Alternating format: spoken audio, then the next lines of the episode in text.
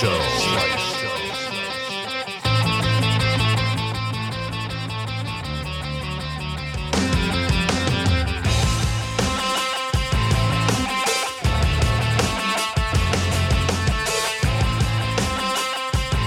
Welcome to the MX Vice Show, episode 113.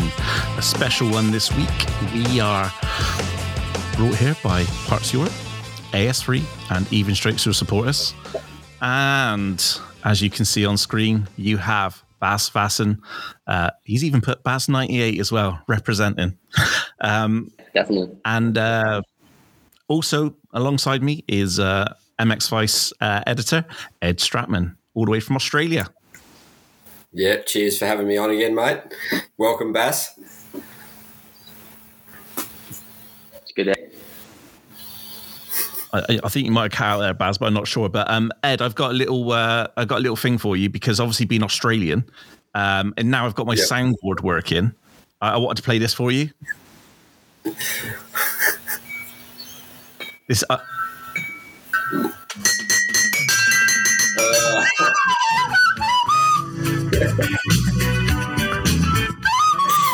Yeah,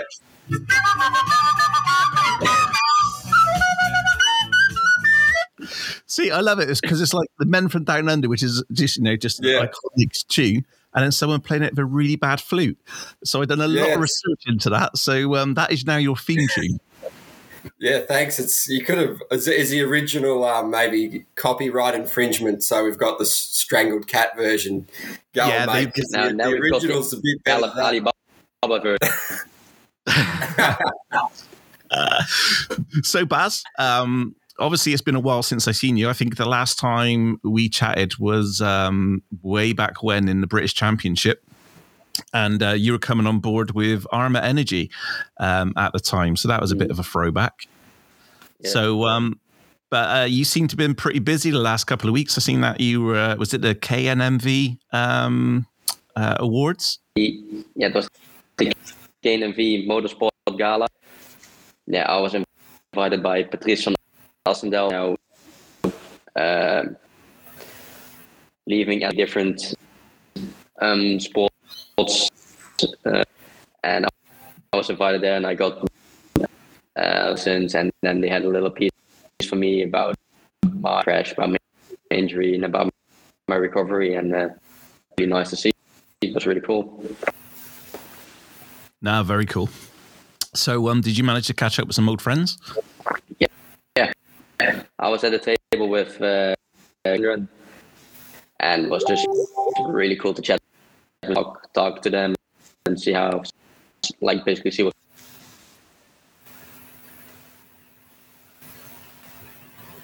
I hope it went well. Ah, that's cool. I think you might cut out a little bit then. Did Ed, did you catch that? Yes, a little little bit of it, but not. Yeah, it did have a little bit of a breakdown there, but um, yeah, it's uh, it's it's all right. And it sounds like you're getting into some uh, motocross training. You got you got your license there, so that'll be that's exciting for the future, mate.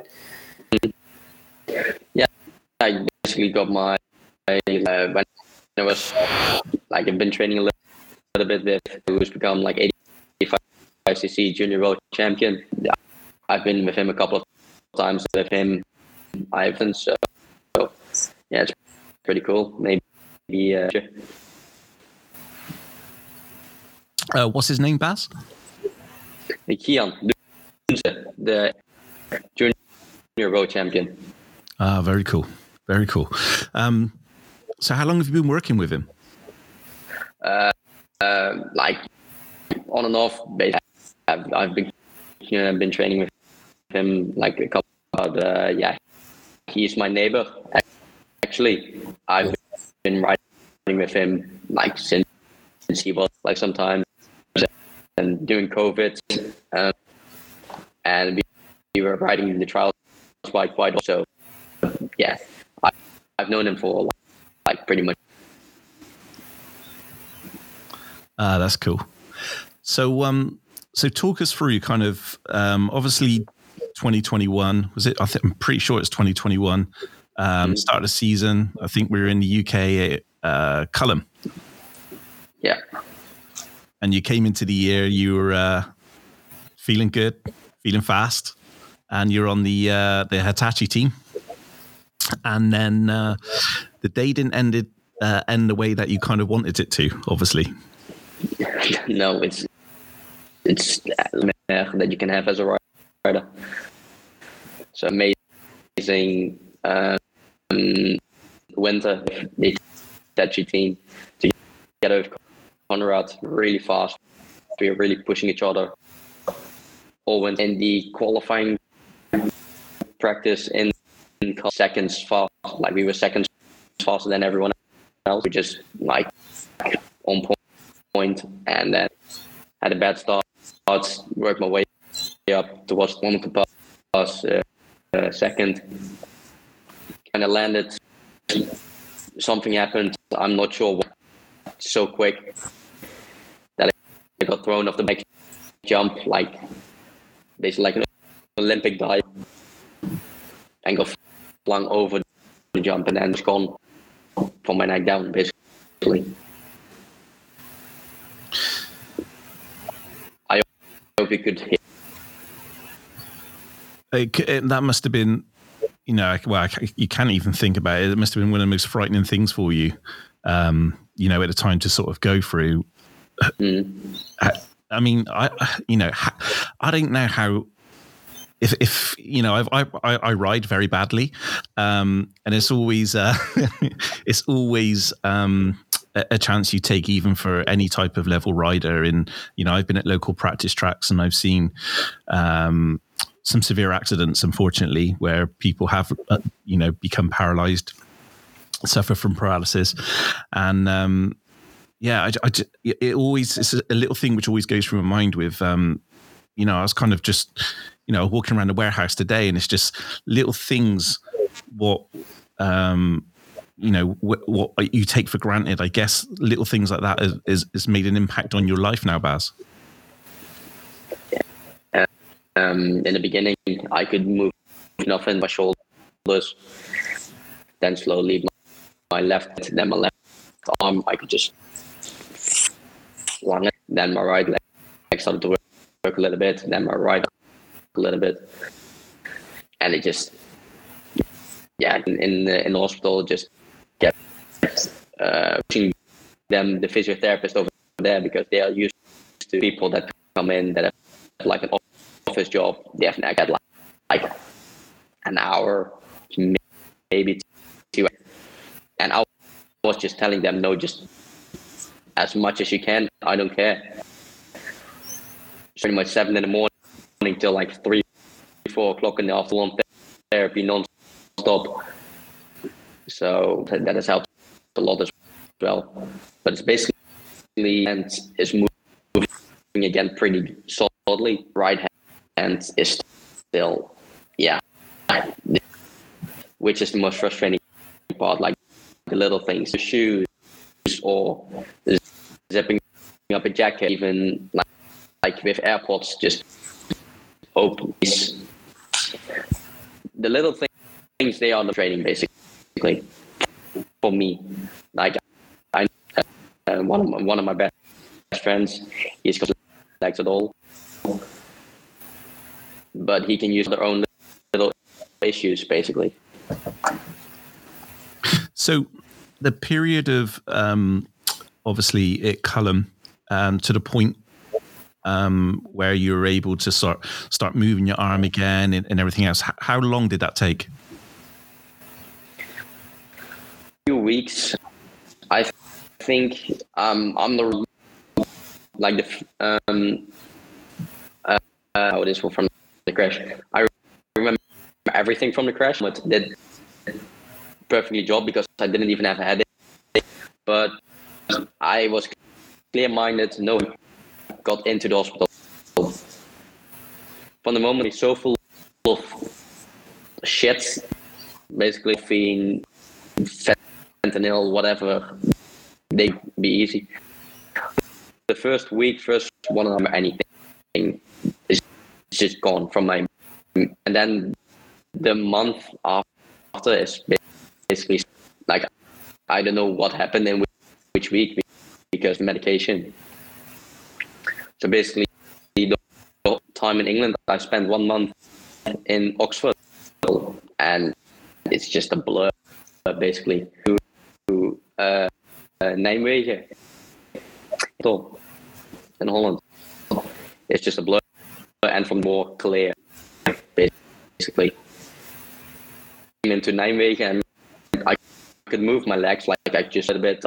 I could flop my arm around. I, need, I needed help with everything, but someone had the feet, all that stuff. But it was like uh, six months or something. That or something, six or seven months, something like that. Thirty or later, it's just a little bit of a blur.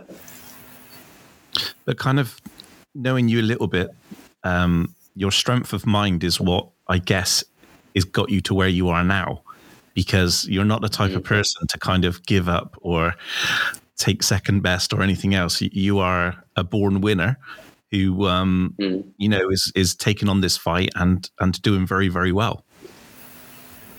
Just basically what I had in my mind. Uh, try to stay as positive as you can.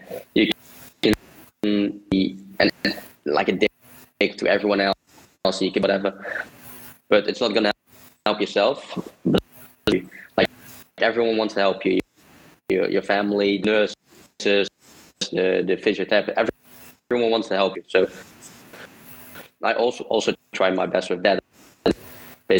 Basically, my nurses and the, wanted to help me, and like one thing I remember is like when the every the doctors would come in and check up on you. So like those that would come in, check like how are you? Improve, and I would every every time when they come, yeah, have a good day, this blah blah blah, and they would every time they would be just asking us how, how it's going. It's what I was try, trying to do, do always motivate the people around me and just, just they motivate you as well. And yeah, it's, it's just it's it helps. Nice. Uh, Sounds like that approach is um your your positive mindset and that up sort of uplifting approach has sort of been really key towards your recovery. You must be pretty proud of how far you've come, and are you making progress sort of every day, every week? Mm. Obviously, after nearly two years, you're pro, so it's still happening but it's like it's fair to in the beginning because in the beginning, like, oh, I can do this. I'm, uh, I'm I've improved it, and now it's just like, oh, this goes a little bit easier. Oh, this goes a little bit. So it's not really um, notice it anymore. But if I see someone now and three weeks or in a month, then they'll say like, oh, you've improved. It's a little bit different now, but still improving, and I'll probably keep on improving for slowly, tiny bits, but keep working basically. Yeah, uh, it's, look, it's looking good, mate. The future's going to be good for you, no doubt. And with your training, mm. this young fella, it looks like he's going to be destined for great things. And you're still obviously pretty involved in the sport. You've obviously got a lot of friends mm. still in the industry, so you keep in touch with a lot of people, good friends, and that. Yeah, also my physio from Nails training facility. He was like former accident as well.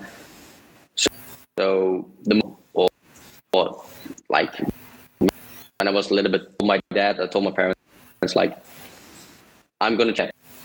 He, he he's gonna be the man, but my physiotherapist, I don't care how we do it, and uh, even when I want or twice a week, see how the physio would, if he, he could learn one one or two things a day.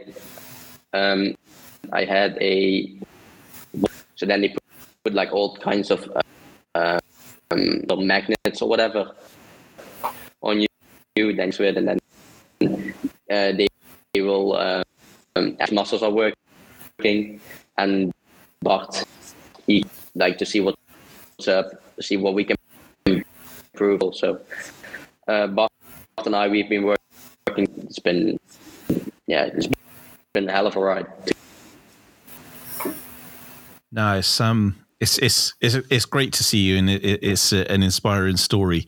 Um, listening to kind of how far you've come. I mean, I'm I'm gobsmacked by your progress. I, I've not seen you for a while. In in the fact that you're you know gone, gone to the award ceremony, you know your movement in your arms and your hands, it's it's, it's amazing to see, buddy. So um, I'm sure I'm not the only person who's kind of sat here watching this thinking. Uh, you know, fair play. That's that's some grit and determination that not all of us are blessed with. Yeah, like basically every time I see like my like every couple of months I've got to check every time the doctor say again like, geez, we, we can't we cannot you were till the moment you're here. And then I wouldn't say they they would have written me off, but they said there's not going to be so and yeah, to see me where I am now, it's like uh, they can't really understand that. But yeah, just training. Just nice. Training. That's awesome. Um, before we delve into your uh, former team, because obviously that's the big breaking news today, um, I just want to obviously introduce our sponsors. So um, this year we've had some new sponsors come on board. Um, we lost a few last year, unfortunately, um, but you know they're missing out. This is a great show. We have great people on like Baz, and uh, obviously um, Ed the Australian. So what more do you want? Look, it's still there. it's still going. it's still going. Um, but I'd like to thank Parts Europe um, AS3 and Even Strokes. Those are the guys that have come on uh, come on this year. You'll also see if you've been tuning into the SMX show and also uh, the Great British Motocross show that Gulf uh, Fuels have been um, have been on board as well, and also Moto 101, which is a practice track in the UK. So um, yeah, great to have those guys on board on the other shows. But huge thanks to Parts and AS3. Parts Europe is a wholesale distributor of spare parts and accessories, as well as gear and apparel for motorcycles, quads, ATV, personal watercraft, and snowmobiles. We deliver to all of Europe, the Middle East, and South Africa. In addition to our renowned house brands Thor, Icon, Moose, and Drag Specialities, our very own label for Harley Davidson aftermarket hard parts and accessories, we offer an extensive and continuously increasing product portfolio that includes several other well established brands. So I'm sure everybody uh, is quite familiar with uh, Thor, which um, obviously uh, uh Cooper Webb, um, Robertson, and uh, Levi Kitchen are um, in Thor. Look at me. Um, so uh, big thanks to those guys, and there's uh, there's going to be a lot more sort of brands coming out from parts which are going to be supporting us this, this year. So it's great to have them on board, um, and a huge thanks to AS3 Performance, um, an aftermarket parts company in the UK uh, who just continue to grow. Um, they do some really cool bling parts for your bikes, and we'll be bringing them up in the in the next part of the show. So, oh. um, uh, Baz, do you want to tell us what your cat's name is? the, the cat's called Pussy. Yeah. in Dutch, it sounds basically. Yeah. Yeah, um, I wouldn't. Yeah, I guess if it was me, sort of, sort of going outside and, and, and calling for pussy, um, I would probably get um, a very strange look. yeah, Actually, I think I might have a, a, a tune for that one. Hold on, what's this one? What? Oh no! Oh yeah, see, I, love these, I love these buttons. Um, sorry, I'm so unprofessional. Um, so um, obviously the the Hitachi team breaking news today, which came out. Um, there was a little bit of an inclination that this might happen. Uh, going back to the end part, I think of last year when Milwaukee announced a strategic partnership with um, the Rebel KTM team. So Milwaukee, one of the big partners of um, Hitachi KTM team, fueled by Milwaukee at the time. Um, I'm guessing, uh, not. Sh- haven't got the facts of, of, that about whether they were staying on or, or, or going, but I'm guessing the um, uh, obviously more structure and more funds into um, uh, the Rebel KTM team possibly left um, Hitachi team looking for some extra money. And one of the hardest things out there, especially in the UK at the moment, is things are tough. So we're kind of going through a recession, which nobody wants to admit. But um, you know, business is tough at the moment, and uh, I guess with coming into the season, they've got to be fully prepared that they're going to have the budgets to to to be able to get to every MXGP. And I think they've done the right thing. You know, they've called it at the right time. Um, obviously, it's never going to be the right time for the riders because they're already set up for the year, thinking that they're going ahead. But I guess it must be uh, one of the toughest decisions for Roger Magee and the team um, to have to be able to do because you know these those guys have been in the sport for a long, long time. And when you look at the the level of riders that they've had on the team, uh, the level of sponsorship they've had on the team, um, you know, you know, it's it's going to be a massive blow, especially to the British um, paddock, but also to the MXGP paddock because you know you got Kay Karssemakers and and obviously Isak Gifting, two very talented riders uh, who would have done very well this year, who are now looking for um, a new seat.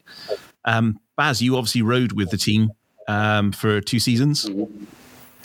Um, no, uh, yeah, off basically. No, wait, 2019, 2020 off season. Okay, okay, yep. Um, so obviously uh, you got to meet sort of Roger Brian uh, and Brian Connolly, BC. Um, you had Conrad as your, your teammate. They're good guys, hey, in the team. Yeah, it's pretty good. Like, um, put his heart and soul into the team, and was like uh, from the from the first moment on, he said, "We trust you on the team." Um, I could do say like, "Hey, I want to go to Spain." Limitations, restrictions um, to do we could do. Um, that was my input into the team and into the structure. So, so yeah, I've had a lot of. Um, it hasn't always been easy because yeah, you're still private to like uh, puzzle around with the budget on where you're gonna go. But it was first, basically, and yeah, that, that was just was a really good experience. We've, we've had our ups and downs. We've had like we've had issues, but every team has issues. Every team has got like, hey, we need to improve here, or we need to go here, or in the end, most of like pretty much all of the time, have a mature talk about it. You can just yeah, yeah talk, talk your way through it, basically. No, that's good. Like you say, every team has, you know, every t- team has issues. Um, there's no perfect team out there, as much as people would like to um, uh, to put out on their social media. Behind the scenes, um, you know, it's it's it's tough being a team. You're constantly managing budgets. You have got sponsors you're trying to please. You've got riders who, who kind of want different different things. You know, I take my hat off to any team owner and team manager because um, it, it is kind of the world's biggest thankless task because um, it, they, are just throwing money at this. they're throwing money at this and trying to help people, and um, I think it's one of those things where you're never going to please everybody. Mm, no, yeah, it, it's impossible to please everyone because yeah, you there's always going to be people that that fall in between wall and ship. Yeah. yeah. Um, what was it like um, having Conrad as a as a teammate? Because obviously I've, I've got to know Conrad really well over the years, and last year everybody was kind of getting super frustrated with him because he could go out into the British Championship and um, produce some unbelievable rides, and then within MXGP we didn't see that same form. Um, and he's such an easygoing guy, hey. Conrad is probably basically. That's, uh, I, uh, I tell everyone this. I think he was the fast, pure raw speed, the fastest 250. Well, not ever, but like when I was running MX2, amazing. The the speed he had, I just can't wrap my head around it. Like I've had, I was like seven, eight slower than him.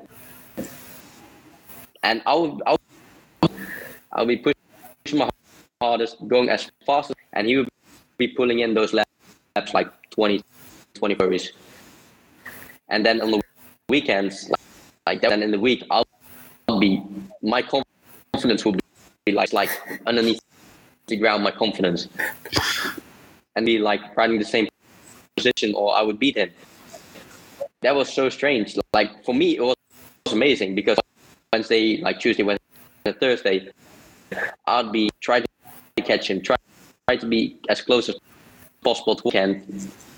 Like then, then I don't need to worry because then there's so many other riders, and then level, like he would bring my level up so that yeah, it's I for raising my speed as well. Well, like we were in red sand and racing, practicing, and be and me and the Husqvarna team like uh, beat, and we would be riding around there, and we, we would just be like, how, how is this possible? That speed coming from? So, so yeah, I'm um, yeah, uh, Conrad is when we were riding MX2, he, he was the fastest, the fast, hands down. But yeah, doesn't into the weekend, which was a bummer. Like, like I was like, hey man, you are fast, you are good, you are. In the British, we would have these amazing races, like, like and then on the GPs for some reason, like, like wouldn't come out, and yeah, I I saw because I saw his potential in the week, how good he was. So yeah, it was I as well. But yeah, I, I, I was the time when I was training with him, I was just in awe. Yeah, it's weird because um, I think every every team manager I've spoken to um, is just left scratching their heads. That what they see in, in, in midweek is not hmm. replicated at the weekend, and uh, I don't think anybody's been able to unlock that um, that key so far. Oh, it just it, it seems like on on the 450 he 450 so, so I hope it will translate like his weekday speed towards. I really hope for him because he's a guy and he's like like we've had so much and we never had any real issues. What we would be practicing in in like in in, in Spain or and we would always I don't think once I've had really gone we've always had a good time basically. No, that's yeah, that's cool. He's, I mean, the, like you say, the, the, the guy's so easy going and you know easy to uh, to work with. I, I can't. Just, just good, generally good so, um, so what are you working on at the moment then, uh, Baz? What's keeping you entertained and what's keeping you busy in life? Work and therapy. Um, like I'm in the office now, like 25 hours and 15 hours a week. I'm in therapy, so it's full, but yeah, just nah, just I'm just trying to be as busy as just working so that uh, and uh, yeah, yeah, I'm I'm now working in the office. I'm trying to uh, like it's really fun. I'm like yeah, basically you have to start way into it, but I'm starting to get more getting more to grip with uh, the wheels. It's been really interesting, basically. Ah, that's good. Um, it's it's obviously a, a, huge transition for you from obviously. Um, I know what you want to be doing, um, but obviously, you know, you, you can't do that um, but who knows? Um, hopefully, uh, this next journey in life, um, maybe media. I've been, i have dropped it twice now. I think, I think there's an opportunity here. Uh, yeah. So, um, what we'll do is we'll uh, we, will work on the uh, the Wi-Fi situation, and um, and we're, we're going to get you back for more podcasts, definitely. So, um, yeah, sorry, oh, people, yeah, I'd love to. Yeah, if people if people are listening in and there's a, a, bit of a um, uh, sounds not quite right, we do apologize. It looks like it's a bit of a Wi-Fi issue. We had it with Rubini um, last last week, so uh, Calvin was fine, Rubini wasn't. So um, we'll iron this little uh, this little technicality out, and um, yeah, we'll definitely get you back on. And um, you know, maybe I'll come over to uh, to to the Netherlands or something, and we'll sit down and do a proper podcast um, where we can kind of delve into a little bit deeper. But um, obviously, that's a, one of the uh, one of the biggest stories um, this week was the Hitachi team, and obviously two two riders now looking for uh, uh, opportunities. Um, I guess one thing is to go down the privateer route, or whether they can sneak into a team. Um, but I guess I think Steve Turner once told me around the uh, the STR KTM team that every time you add another rider, it's basically another fifty percent budget. So um, it's it's tough. It's you know, and and money's tight and in, in, everything else. So it's uh, you know, hopefully those two riders find find a place. But somebody who uh, is not got any financial problems at the moment is Jeffrey Herlings, who's just signed a, a, contract for 24 and 25 with KTM, and I can imagine it's for more than hundred thousand pounds. he, he's still he's still really stingy. So yeah, I heard that. so um, yeah, so I heard that he's very very good of his money, frugal. Oh yeah, when he was injured, basically like, like all last year, pretty sometimes we would go to the casino, and we bet like we would go into the casino with like fifty euros, and we euros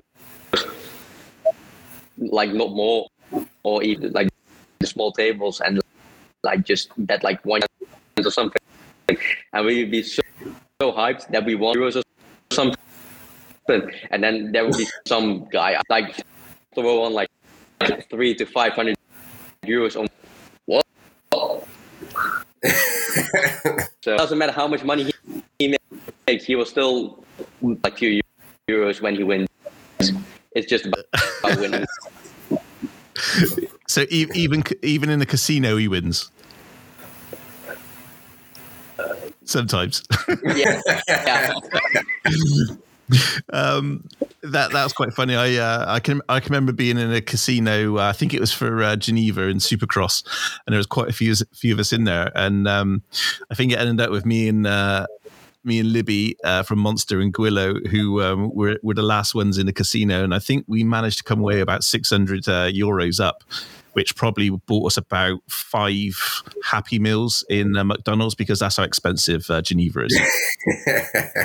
we, we we only play with like like we would just 50 euros and that's it if, if it's done too much basically yeah I, I have a i have an agreement with my wife who's probably watching this that um uh my uh when i go to vegas it's $200 a day on on on on, on bets. And then once that 200's gone then yeah then then we're back to shopping. So, um, oh god, I miss Vegas. Um, if uh, the last if, if the tourism board at Las Vegas uh, would like to sponsor this show, um, we will do it. Where if you just fly me, Bas, and Ed out, it will be great. So um, yeah, we just go to the Venetian. Oh yeah, Venetian. Oh, I missed the Venetian. Where did I go last? Yeah. No. Ed, have you been to Vegas? No, I haven't. Oh, no. we need to get you over to Vegas. Now. Yeah. that's it. By, well, the end, by the end of the year, on this right hand side, as a sponsors fill up, that's going to be our Vegas fund. So um, yeah. if any if any brands out there would like to uh, chip into our um, and uh, hey, we're not going to go business class. It'll just be premium economy. We're, we're not we're not greedy. but um, what what actually happened? Like what happened to Monster Energy Cup? Like, is it still? No, so, so the Monster Energy Cup, um, I believed that they finished that. Um, I think it was a couple of years ago, uh, but I think Monster are are are really behind this. Um, basically, the the SMX series. So I think they were quite instrumental in making this happen happen, um, and with the prize money and the bits and pieces. Yeah, and so, why um, isn't why is the lost? Is there a reason for it? Do you know it? Or what? What was that, Bas? Say that again. Like the lost in Las Vegas anymore. Do you have any information? No, because they, they they've started with the um they're starting with the the SMX series, which um I think is they've actually just the dates I think has just changed again.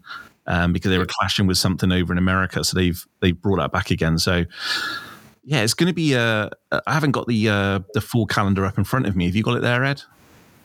I haven't right now, but I'm pretty sure there might have been some some stadium availability issues in Vegas. Um, obviously, because it's probably not the great greatest thing if you own a venue to get dirt slammed on it, and then the whole process. It's pretty. Um, it's quite a big ordeal if you're not like right into the sport. So um, I think there might have been a few issues with that, but um, yeah, it's either way, it's going to be interesting what they, what happens with the whole SMX thing. It's um, certainly more money for riders, which obviously they deserve, especially the sport's so brutal. So um, that that all brings it all together, which you never know. They they said it wasn't to do with World Supercross coming in, but um, at least it might have just given them a little bit of a push to do more for the riders. So that's always a positive. And and like Calvin was saying, you know, he wants a few changes like that kind of thing in MXGP eventually, just so they have more of a voice, the riders and the team. So it'll be interesting going forward. Um, what how how that goes, and then watching if any of that um, sort of sips into MXGP, and all. It'll be good to get Bas's opinion on the, the state of MXGP and, and what he thinks about it too, because you know it's it's a bit of a divisive topic. They do a lot of great things, but there's obviously um, a few things that obviously the riders and the teams want want amended. So if uh, when Bas gets back online, it'd be good to hear his thoughts on MXGP as a whole. See him again? Yeah, we can hear yeah. you again now, buddy. Sorry, Wi-Fi just cut out. That's okay. The MXGP, I think basically, I think the 40, it's amazing what uh, in front is doing uh, with all the stands and making it look all professional. I think they've kind of uh, lost the basically. So I don't know how to say this correctly, basically, but, but um, see with the outdoor outdoors basically. The outdoors is like a, a outdoors in America. It's it looks less professional and because you've got more riders. The, riding basically and the tracks but I don't know if that has to do with France making it more professional if or if there's um if it's just harder in Europe riders together I think also just the cost overseas like if you go to a nationwide okay i know usa is basically but still you don't have to fly you don't um, out of the nation and European rounds are all amazing I think it's all good, good. like you've got you've got i wouldn't say you've got they don't need to qualify, but you've still got plenty of riders. These GPs, I think, yeah, they need to you know what I mean. Like to give, give more riders or towards the teams or towards the team shared among the riders. Basically, I solution. Like it's always easy to come up with solutions. So yeah, that's basically my yeah, I think um, you know, I think we said uh, a couple of weeks ago with Calvin is that Infront seem to be trying to make some changes. I think they're they're trying to do more in the pits um, for fans this year, which will be really good because that, that the other thing as well is I don't think as a product you can you can compare. Uh, it's not fair to compare MXGP to Supercross. Supercross was within the stadium, uh, you know, whole host of benefits and stuff like that. That's why you can't.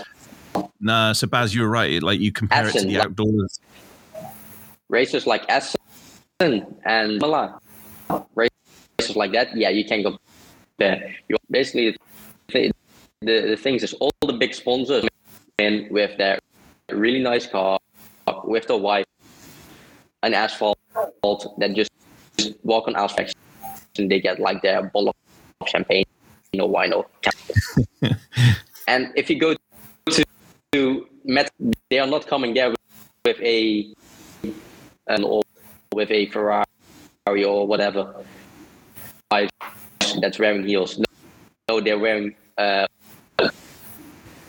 so I think that's uh, um, where it's difficult to make the transition. Um, to make the tra- transition and uh, uh, I think you have to compare MXGP more towards the nationals America. It's basically it, it is not Formula One. That's that's the beauty of motocross. That's also the shame of motocross to that level. Or you have to go games and just go to like uh, uh, circuits that already have the infrastructure and all the um, let's say the, the that want to, want to stay clean. Yeah No charm that we go to the track and we get muddy and whatever. A lot of like the more well put together. Yeah, yeah, they don't want to get there. They want to be on asphalt, and I think that to either accept it that we are still um, or they have to make a radical change and asphalt, basically.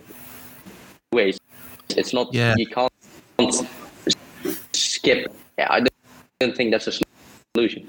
But again, oh, I used to be a rider, and I don't have the solution as well. Too much of my critique, basically. Yeah, the uh, I've got a I've got to say, kind of the closest they got to it was definitely Assen. And I think if they could have um, added sort of two to three rounds like Assen, where it kind of brought in that other type of crowd, or, it, or even it tapped into um, a World Superbike crowd. I mean, the, the, the crowds at World Superbike and British Superbikes is insane. Um, if they could translate that over into motocross, then it'd be absolutely fantastic those having that that that, that structure and, and, those facilities available is obviously light years compared to when we're in places like um, Latvia, where you're 45 minutes from Riga and uh, you're literally in the middle of nowhere. And, um, and, and, it's 50 50 whether you've even got uh, Wi Fi in the press room. Um, let alone asking somebody who, like uh, Bas just said, are going to turn up in their Ferrari when it's pouring down with rain and parking it in a muddy field. So, um, you know, the, the, you know the sport is, is going to need to look at places like Assen and other places like that in the future. Um, in the UK at the moment, I do know that they've managed to find some tracks on military bases with access and they've got runways there so basically all the teams and everything else can park on the runways and then they've got the tracks um, located on the on possibly not to do it in europe so we go around and find little military places to go in um, you know, a couple of landmines go off and stuff. But um, you know, it, it's good that people are actually looking for opportunities or, or, or new places out there. It's, I do believe that if MXGP need to continue in this growth spirit that they're on, that they do need to find some, you know, places like um, Assen where where we can get different type of crowd come in. Yeah, and obviously I've heard that you know that you saw Luongo did his um, like sort of editorial, so he's obviously like they're obviously actively seeking to to grow the sport and to give some relief to the private teams with travel and to make the TV package better and just to grow the audience and make the TV product better for for people around the world to to sort of enjoy and to really have a reason, more of a reason to tune in. So it'll be interesting to see what they do for for 23 with it all. But at least you know that they're definitely putting their best foot in to, to try and elevate the sport to that next level. And yeah, maybe going on to some road racing circuits like they did, like you said, because obviously Assen and the, the MotoGP and all that, like they they just they just love it. So Bassett know that firsthand. So trying to tap into that market is probably a wise option as well. The familiarity, the familiarity of the venues is another thing people know their way around, whereas it might be daunting for newcomers to the sport to yeah park in the dirt and walk a long way, and they don't they don't come prepared, and there's facilities like toilets and yeah just parking and beer, rubbish bins and just the comfort level's probably not there compared to you know mainstream sports like football and and rugby. So yeah, it's definitely it's a good point you make there, Bas and James about it. So tackling that's probably at the forefront for them. Yeah, I think I've been three times to Assen and like, like what just um, James just was saying, like with the airfields I, of that thing, but like pretty close. Obviously, I live very close to the German border, so we've got plenty military uh, bases, and they're all empty concrete and run rate and like run rates and stuff be a very good, pretty cheap solution. Um, you know, if you go to Assen and then and then Imola, you have to bring in all the sand or whatever. Quite expensive, but if you go to kilometers from my house, there used to be a big uh, like F-16s and whatever. You know, so basically you've got all this land, hire it or rent it or whatever for like week building the track, one week building all the infrastructure. Pretty good solution actually. That I'm I'm pretty like pretty good good good idea actually. Not just a pretty face, Bas. Uh, obviously, a loss of hair at the moment, but uh, yeah, that, do you know that's the first kind word someone said to me, Ed, for for a long, long time. well, nah, mate, you do you're doing a good job. You uh, you do a lot of great stuff behind the scenes that I'm sure. Oh, it's, it's, all coming out now. don't see, mate. So yeah, you you've uh, you got your nose to the grindstone. We, we know that you're all you're all working hard to create the platform and to, to grow it further and carry on the good work. So, mate, maybe you'll take that one to the the bosses. Yeah, who knows? Um, so, uh, Ed, have you got any more questions for Bas before we let him go?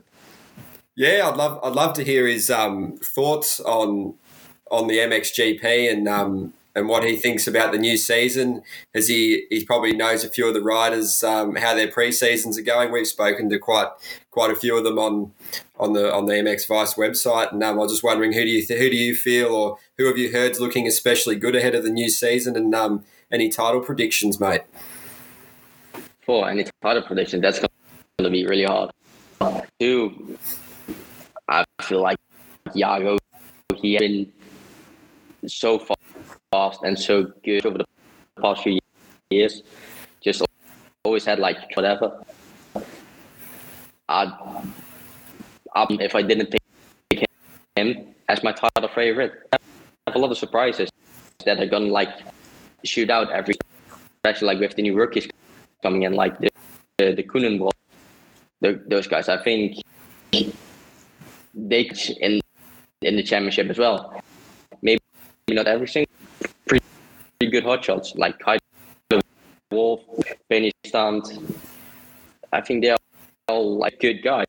So uh, I give my a uh, I my money the most on Geerts, but I I would definitely not count one single one of.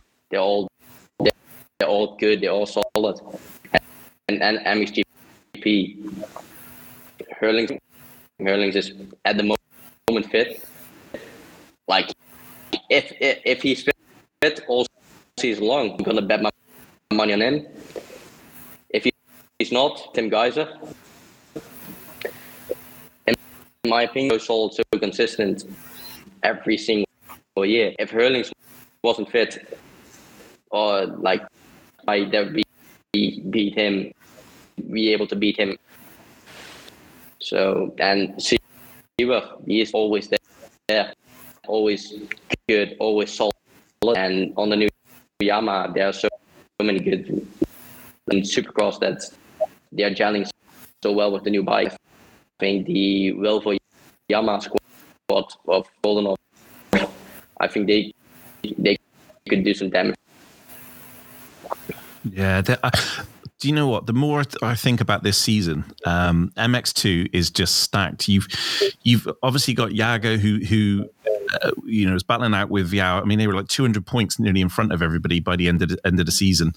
He has got to be the guy to beat, um, and it's his last chance um, really to get that at that MX2 World Championship before he goes up. Uh, obviously, the talk was last year uh, the end um, across the nations was should he take the step up to um, MXGP already when he's riding the 450 the way he was. Um, however, he's got another shot at it, but his teammates Benistant, uh, you've got Liam Everts and Adamo are now on Red Bull KTM's. I just wonder what sort of difference that's going to make. But Bas, do you see um, Everts in uh, Adamo on a Red Bull KTM? Do you think that's going to give them a little bit extra next year? Oh, sorry, this year. Liam, Liam, he's improved last few years. That um, running on 85, like he was running good, but basically, like it was good, but nothing special. But then he has improved so, so much that yeah, well, I don't know if he'll be a consistent podium guy. Yeah, give him one or two, one or two, like going for the podium, going for wins. I don't know. I don't really see him on the track, obviously, but I don't really know he has improved over time. So I can't read about that.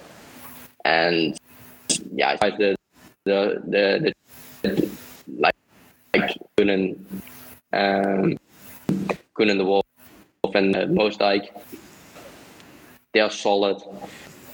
They are solid. Uh, Coenen in KTM, he's flying. So he used to say in America, like the flying on a test track, that, that, kind of talk. Yeah. So, so FNH Kawasaki guys with Hawkmo notice him, but if you check the results, geez, like last year he was there every single week. Like you didn't really see him, so he was always there. It's it's hard. It, it's hard. hard.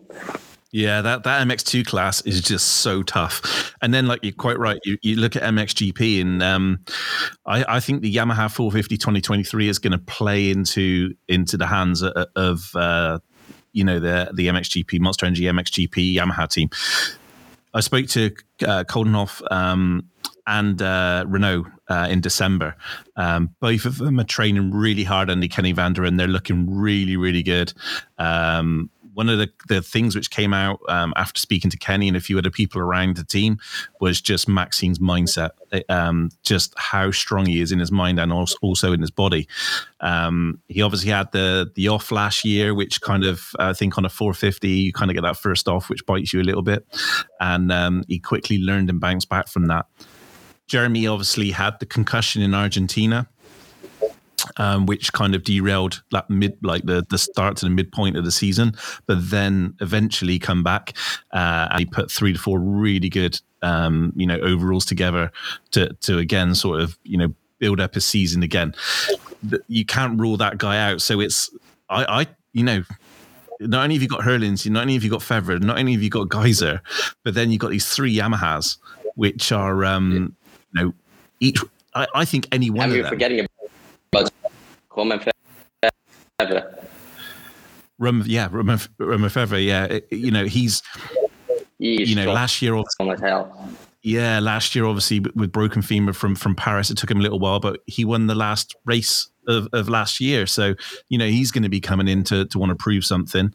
Um, yeah, and uh, in the second round, obviously we've got um, Riola, which is uh, um, is going to be interesting because that's you know Argentina. Everybody kind of knows that track, but obviously coming back to European soil, it's going to be interesting to see um, who's going to profit from from from Riola sort of early on. Interestingly, um, I don't know if you've seen Bas, but so many riders at the moment are out in Sardinia uh, riding. Um, so they're either in Mm. Sardinia at the moment or um, uh, or in uh, Red Sands. It, it sounds like it's a little bit of a, a, a an MXGP race pre-season going on in Sardinia at the moment. I've seen some videos like like oh, but yeah, it's the thing. Yeah, in in the winter, everyone's fast, and then you see like first three will finally see like, okay, who's like who's here. So at this moment, I think it's so like three to four races basically. If if you check if you check Jeremy Seewer's, uh, man, I'll, I'll pick him, but yeah. Yeah, we well there was seven seven GP winners last year, obviously with Gajser, Prado, Vlaanderen, Renaux, Seewer, Bogers, and Coldenhoff. So obviously it's pretty hard to get seven again next year, but um, and and, and that's won't it's just, surprise it's just me. yeah, so it's it's hard because obviously Guadagnini's going to be better after that after transferring over just before after Maggiora before Riola last year, instantly getting in the top ten.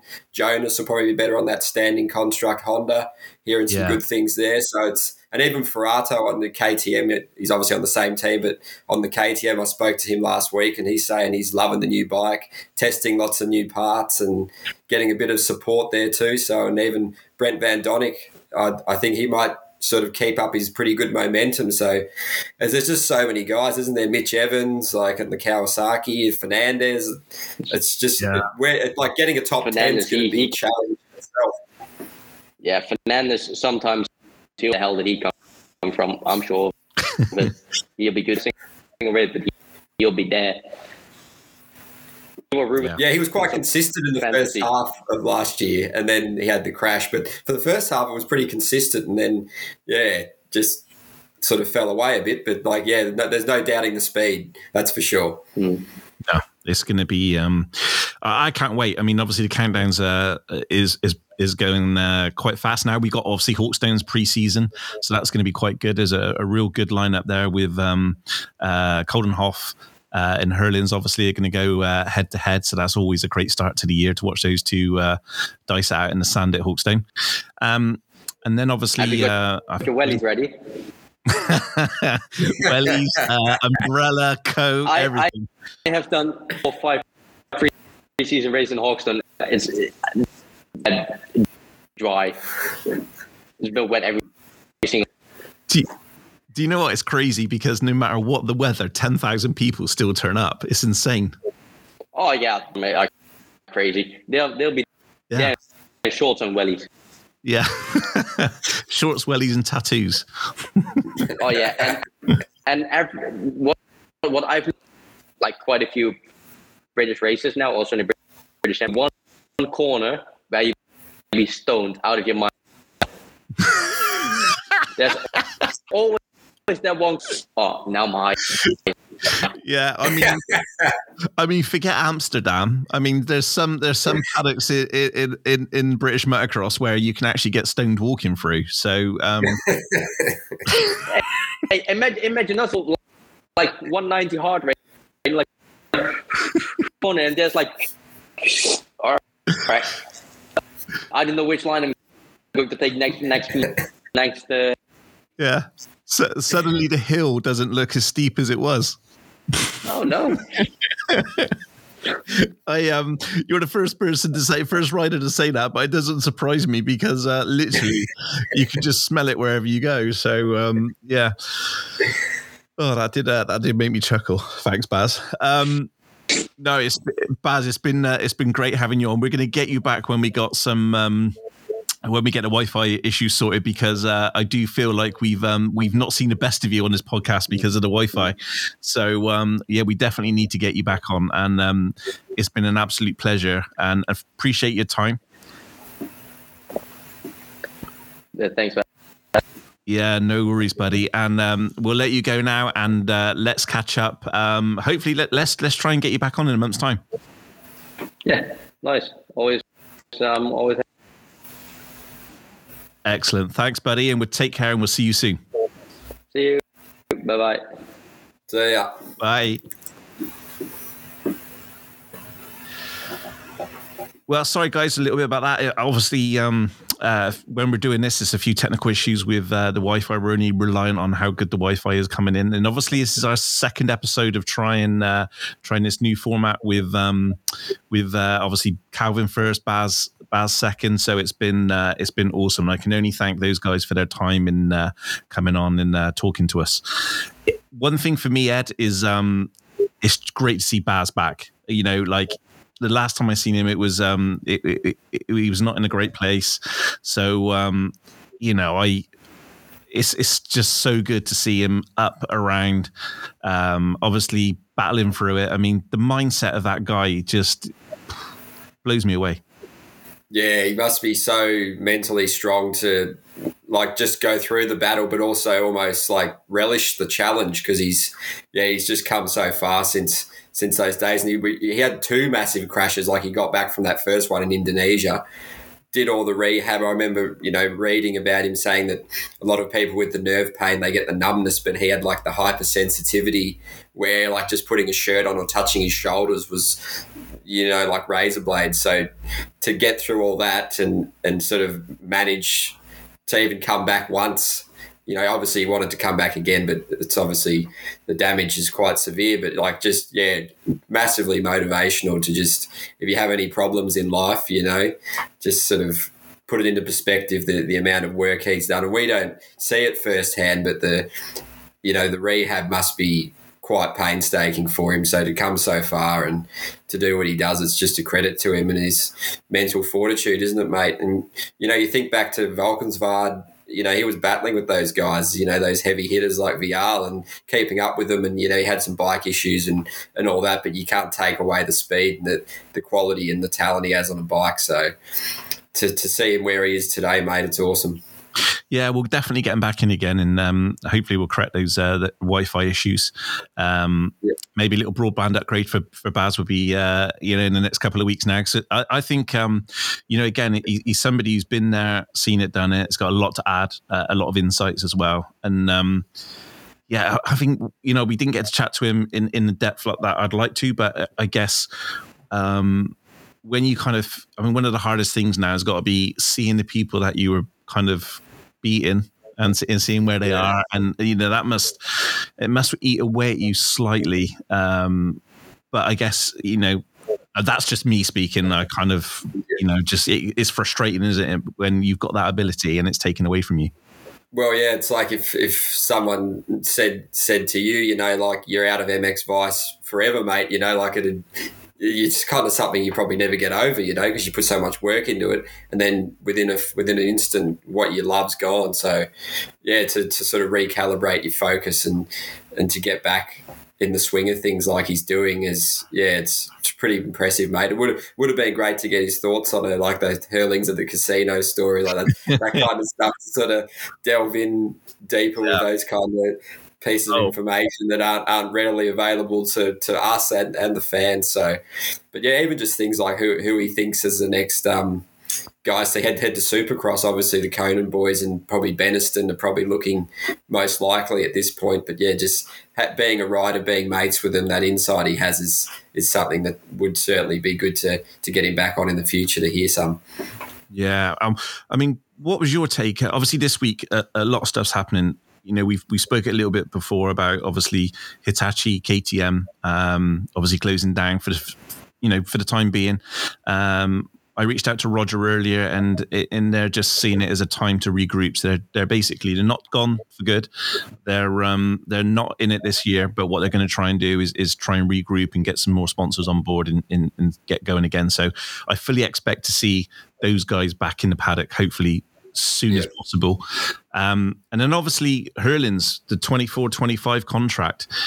This is really interesting because one of the biggest things that's which is going to be happening this year is contract talks. Pretty much every rider, apart from Fernandez um, and Gajser, are up for renewal of contract. Um, obviously, we can add Herlings to that. So that was that was a a big piece of the puzzle because I'm pretty sure every kind. I mean, he wins that world championship this year and he hasn't signed that KTM deal um, literally he could pick a price, pick a manufacturer and pick a mm. price.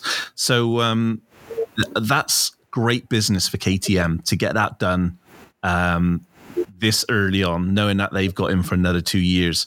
Um, I spoke to Robert Jonass earlier. Um, he's really pleased. Um, obviously, that was a big part of the puzzle for him to to have uh, Jeffrey signed for 24 and 25 But what it does for us is it kind of a big piece of the puzzle for um, for silly season, which is, is going to be a massive silly season.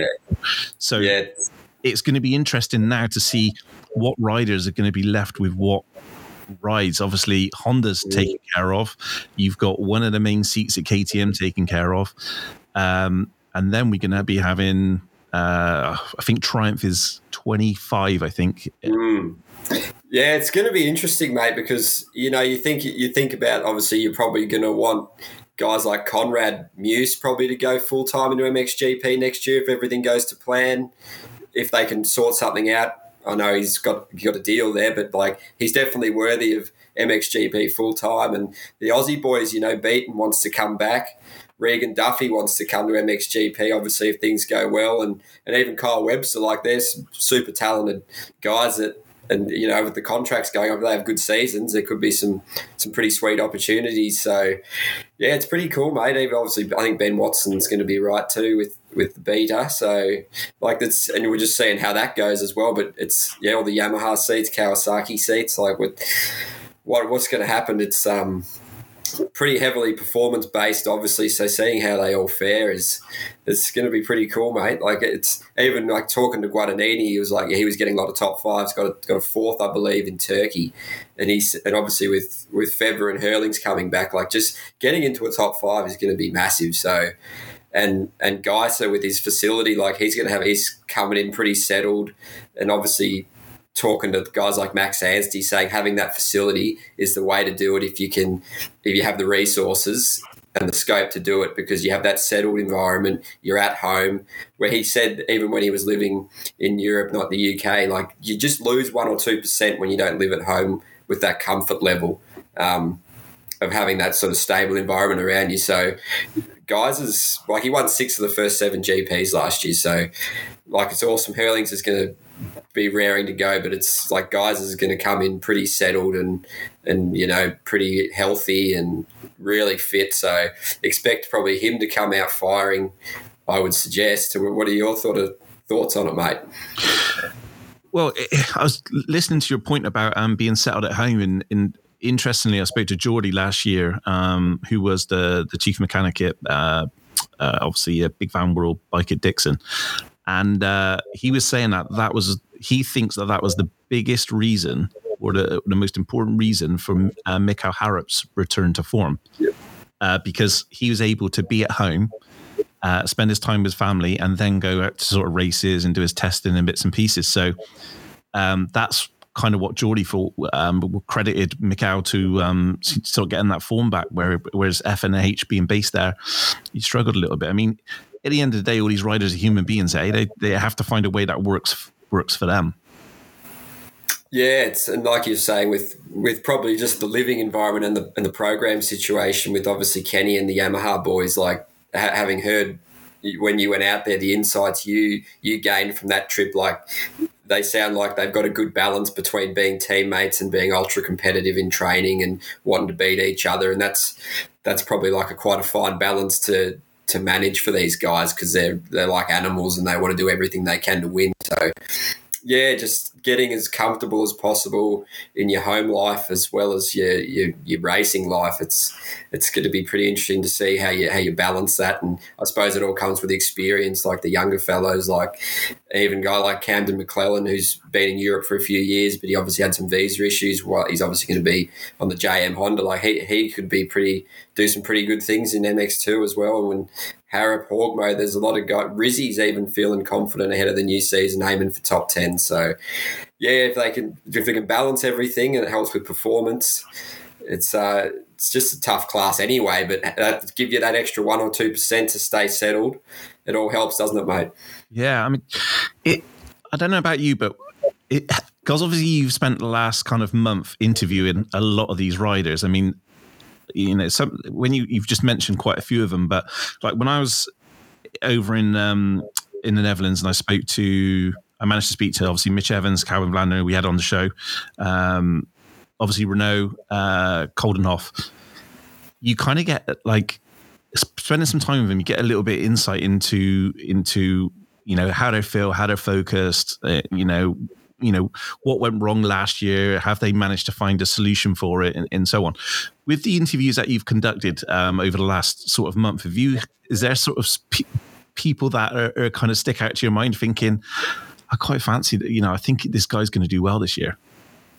Yeah, it was it was pretty cool talking to Forato. Obviously, he came eleventh in the championship last year um, to focus on MXGP, but like he missed a few rounds with that broken leg, and to still come eleventh.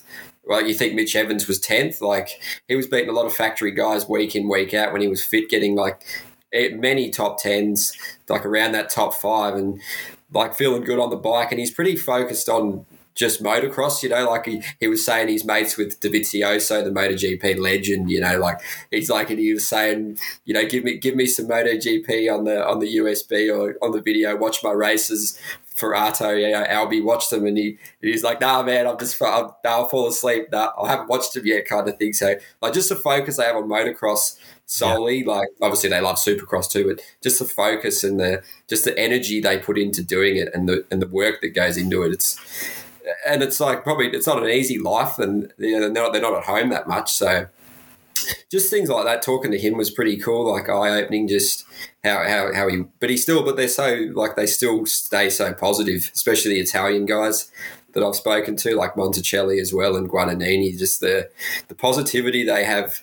Like the some of the other guys are a bit more serious like in take that personality into their life. But the Italian fellows, just the just the happiness and the way they approach things is like with a smile on their face, probably holds them in good stead to deal with challenges maybe a bit better with the outlook. But yeah, and even um, Joel Rizzi, he obviously sort of he's a super talented kid, but it just hasn't quite fallen into plan for him yet with with some injuries and um, he, he said the biggest thing is fitness. Like I could, he's like, you know, at a place like Lommel, I can hang in there for a moto or 15, 20 minutes. But if you don't have the fitness, you're not going to get the results. So if he can get his fitness right, he was saying, which he's working really hard with the team and he's happy. He's got super good support with the team, feeling, feeling pretty like rejuvenated for the new season to get those top tens that he, that his potential uh, warrants him getting. So, yeah, just it's pretty. It's it's not it's not an easy life they they lead, mate. Which which a lot of you know might be seem glamorous from the outside, but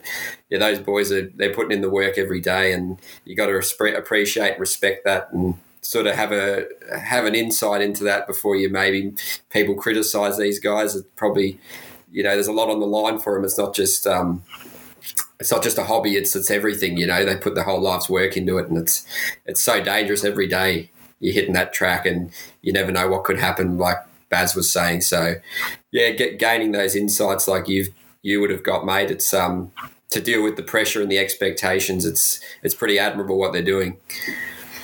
Yeah, um, one of the things which I've noticed since um, obviously bringing riders into the podcast is uh, trying to get hold of them. So um, it's like, oh, James, uh, I'll, I'll, get back to you. I'm just at the gym. Or James, I'll get back to you. I'm just at like I'm, I'm we're just at training, so I'm free at two o'clock. Da, da, da, So they they have such a regimented um, structure now to their to their days where basically they get up really early in the morning and then it's like hitting the gym then they have like a cool down before they then go out to the practice track. Then they go out for a cool down on the bike again. It's just like crazy the amount of work they're putting in. But i guess this is what happens when you're you're riding the world championship with the best riders in the world. Everybody's looking for that edge. But the fact that trying to just get them to pin them down to say, hey, are you going to be free at like seven o'clock? And then the question is, what time does it finish? Because I've got to go to bed. yeah. Yeah. Yeah. So, no, it's, it's crazy. Good of them to the time for us. Yeah, yeah, it's crazy level. Um, so if you're interested, uh, obviously, um, we had Bas on tonight. We're definitely going to get Bas back again because uh, uh, we would love to sort of uh, spend a bit more time with him. You know, ask him lots more questions, find out way more about his journey. And um, but obviously, we get the Wi-Fi sorted, and we get back, we get Bas back in. Um, we've got some absolutely cracking guests coming up um, over the next uh, three to four weeks. There's going to be some American riders, former American like uh, uh, American riders. We've got current GP riders, MX2 riders.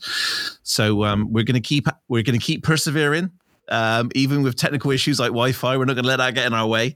Um, yep. And uh, we'll have a plan B for when for when uh, these little issues uh, do happen.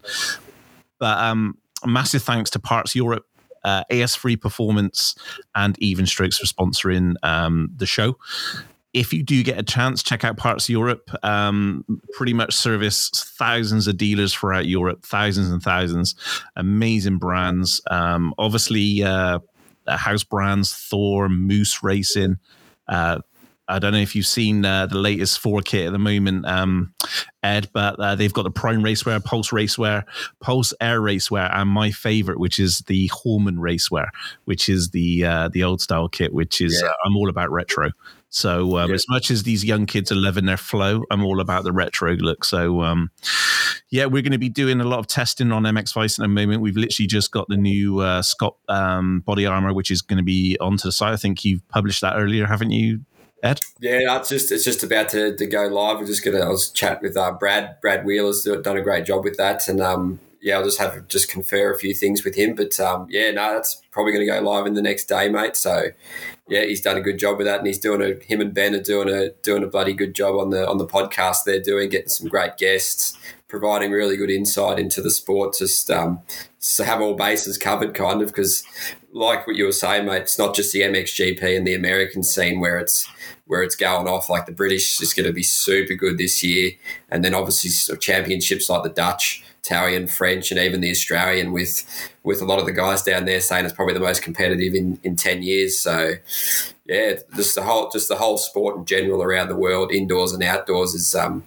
it's looking good for twenty three, mate. So. Great, we really Nice. appreciate having, having the team on board and all the sponsors too.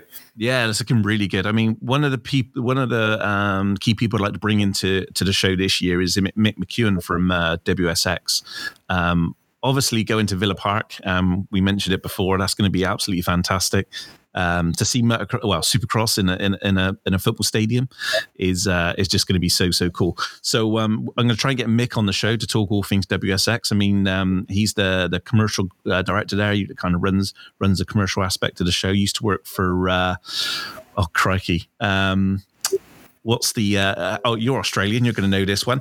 Was it the V8, V8 No, Supercars? no, it was a beer company. Uh, begins with C. Carlton Draft. Carlton Draft. That's where he, that's so that he worked for Carlton Draft before.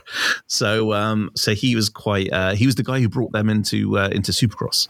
So um, Yeah. and motocross. So that's pretty cool. So we'll bring him onto the show, and uh, I really want to d- have a deep dive into um, in all things WSX as well in the next sort of few weeks. Uh, obviously, uh, they're, I doing a was going to quickly say on the WX topic, I was uh, having a chat with Enzo Lopes, who's obviously doing great things in America, and he was saying he's pretty keen to maybe do the World Supercross next year. So you have like him and Anstey uh, battling for an SX2 title on the 250 would be pretty pretty amazing. So hopefully they can get that sorted come come the time. But because I think he's mainly going to focus on Supercross only, kind of like Max was saying, he wants to sort of he's done with the motocross now. So he's Australian series, American series, and World Supercross for Max. So Yeah. that's going to be pretty cool for the for the British fans and all the fans. And it's just there, there's some good guys to have in that championship already, which will just raise the profile. So when we when we get him on to chat, it'll be awesome.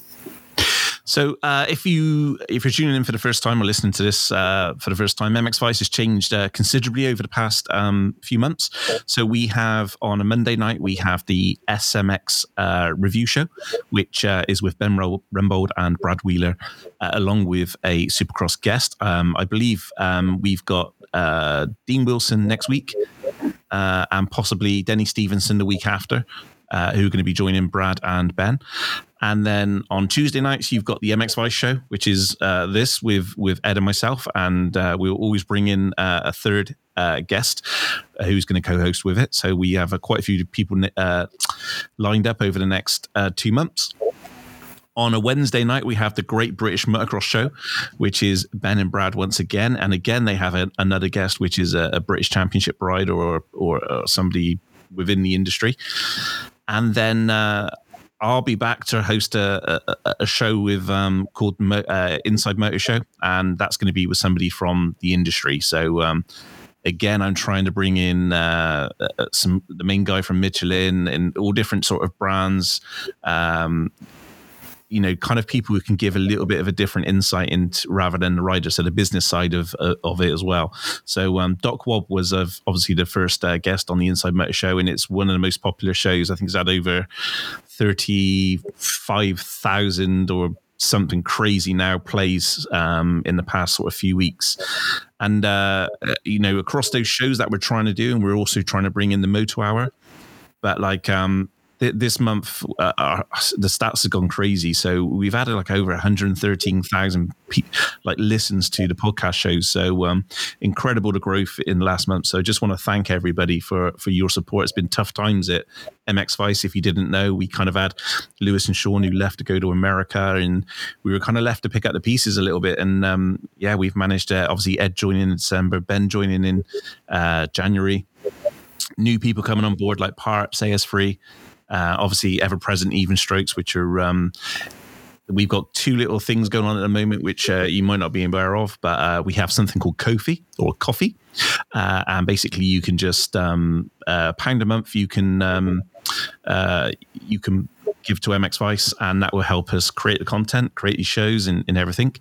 And then also we've got our own little uh, shop on there where you can actually, if you feel like it and you need a new helmet, you can purchase a MIPS Just One J18 helmet for hundred pounds, and that hundred pounds goes straight towards um, MX Vice. So little things what we're doing to try and raise a little bit of um, uh, money this year to to help us with um, our very expensive MXGP uh, travel costs. so. Yeah. Um, yeah, so at the moment, any anything that you can do is is absolutely fantastic. So if you check out our website, there's a link over there to to coffee. Yeah. And um, yeah, if you appreciate what we do, if you like what we do, then uh, yeah, if you can donate a pound a month, absolutely fantastic. And uh, we'll have hoodies, t-shirts, even uh, an MX Vice mug is available for the MX Vice show on uh, Patreon. So um, lots of different ways that you can uh, you can uh, help MX Vice. Um, yeah, we, we appreciate it. That's for sure, James, because um, we're certainly putting in a putting in a lot of work to make the content as good as possible and carry on the good work from the um, from Lewis and the boys. So um, I think we've had well over hundred articles in January, and we're not even finished. Well, it's just starting, you know. So and you know about fifty of them. Over 50 to 60 of features, interviews, um, you know, stuff from press conferences, stuff you've done, Ben with the features, on the old school riders and interviews with guys like Todd Kellett, the Sandmaster, and um, just analysis pieces from the races that we've been doing, you know, featuring some, a few little bits of different things with like the, the Roczen one last week. But um, yeah, it's coming together really nicely. And um, yeah, Ben's been a great addition so far. So he's been a great pickup. And, and Andrew Conway in the background's doing some awesome work too, mate, help, helping us all out. So the team's certainly striving to make it as good as possible, aren't we, mate? Yeah, it's definitely it's it's it's, it's obviously going to be different for me because uh, obviously um, you know Lewis and, and Sean 17 years between them uh, with an MX Vice, but you know as they say, all things move on, and um, yeah, I got to say uh, you guys are motivating me to uh, to be better and um, and do more. So um, I do appreciate that, and um, I want to say a big thank you to Bas Vaessen. Um, you know, it's gr- absolutely amazing to see him uh, where he is now compared to to, to the last time I, I seen him, which was a couple years ago, which was not in, in such a good good place. So um, fantastic to see where he is now. Um, we are going to get him back. We're going to sort out the uh, the internet issues for him. Obviously, I'm not a, a Wi-Fi um, broadband expert, um, but yeah, maybe we'll move the satellite or something um, in the Netherlands a little bit to the left or something. So uh, we'll get that sorted. We'll get Bas back on, um, yep. and then uh, we will. Uh, we've got some fantastic guests lined up for the next couple of weeks. We just got to like check with them with their schedules because obviously pre-season's uh, kicking in and um, yeah. their hours are valuable. So um, we'll we'll hopefully this week we'll release who's going to be coming on Tuesday. But um, yeah, get yeah, excited. We should, and also, like you were saying with the Wi-Fi with the in, in Riola and and Spain and stuff, they they're not the best. Having been to the GPs, you'd know, mate, that they're not the best at the best of times in places like that, especially Riola, Sardinia, and but also with the with the preseason races coming up, we'll have heaps of racing to talk about.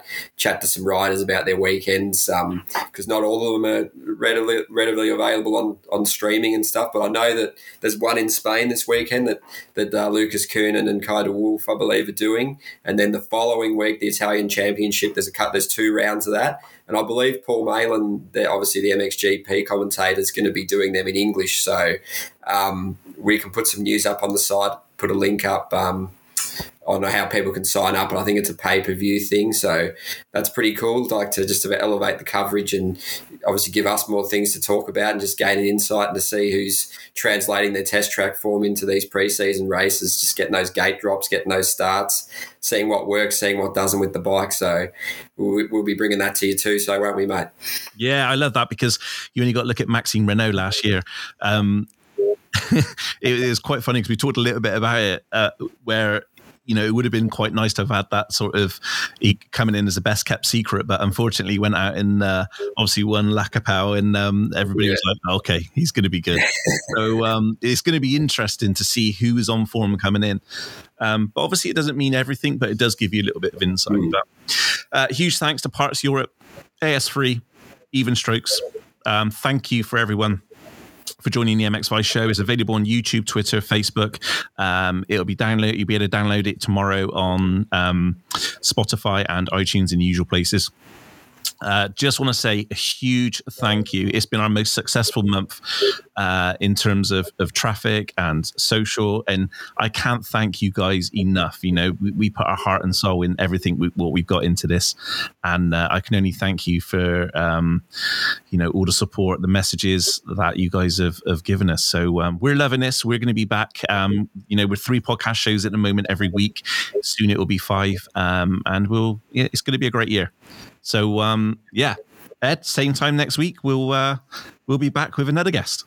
Yeah, mate, that's it. And yeah, we just yeah thank everyone. And if, if they have any feedback, let us know, mate. Just be honest with us. What sort of content you're liking, what you're not liking, just tell us, and we'll we'll try and do our best to keep keep the fans happy and read what they want to read.